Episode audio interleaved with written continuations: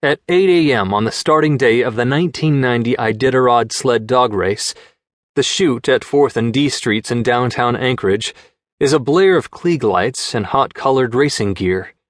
Standing before the cameras of ABC's Wide World of Sports is announcer Lynn Swann, former wide receiver for the Pittsburgh Steelers, a black Adonis in a chic down parka. A tape of Jimmy Buffett's Margaritaville pours over the crowd of 15,000 spectators, while bouncers in fox pelt caps police the barricades. In the back of the chute, several hundred dog handlers are sorting and stacking Ziploc bags of meat and lard. Dander hangs in the air, and everywhere is the reek of excrement. The mushers inch their way to the chute, a new team blasting off every two minutes greasy haired Norsemen just in from the bush, Arctic jocks waddling in their mukluks and vapor barrier boots, miners in floppy Yazoo hats, grizzled loggers and wildcatters, Yukon river rats. They hop on their runners, test their foot brakes, fuss with the stanchions on their sleds. Tim Osmar of Clam Gulch, Emmitt Peters of Ruby, Rick Mackey of Trapper Creek. Now comes Joe Runyan the Wonder Boy strategist who raises homing pigeons in his spare time. Now comes Colonel Norman Vaughan, the oldest man in the race at 84, a 1929 graduate of Harvard, who accompanied Admiral Byrd on his first expeditions in Antarctica. Then Martin Buser of Big Lake, Lavon Barve of Wasilla, Bill Hickel, the Anchorage millionaire, son of the governor, Susan Butcher, the famous champion from the Tanana River country. One minute! Now, a silver haired man edges toward the chute. He is 73 years old and has a hearing aid in each ear. He flashes the crowd a sly grin, his gray eyes twinkling. He unsnarls his gangline with the patience of an old fisherman. His small, wrinkled face is scratched and studded with gray beard stubble. His five handlers are locked in a tug of war with the dogs. He walks over to his sled and calmly parks himself on the runners. In a grandfatherly voice that is barely audible, he calls to his handlers, tells them to let go of the dogs. The huskies spring forward, and the sled lurches to the starting line.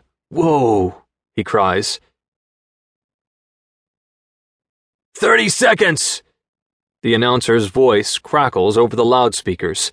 Please give a warm welcome to Joe Redington, father of the Iditarod.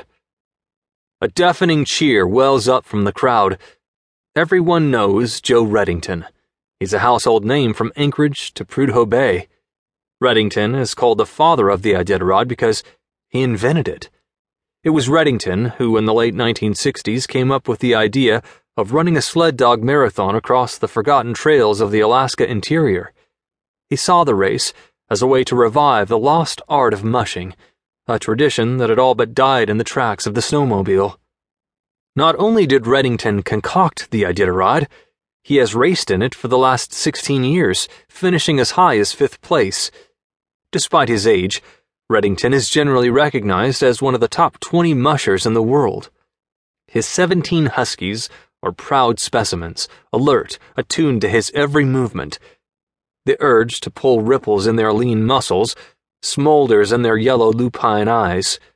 They lunge with all their tensile strength, hairs bristling, the diamond pattern harnesses pulled taut on their backs, so that Redington's team of handlers must hold back the lines to keep the dogs from skittering away before their time has come. Redington grips the handlebar with one hand and waves to the crowds with the other. Gentlemen, start your engines. Ten, nine, eight, well, I gotta go. Tear him up, Joe.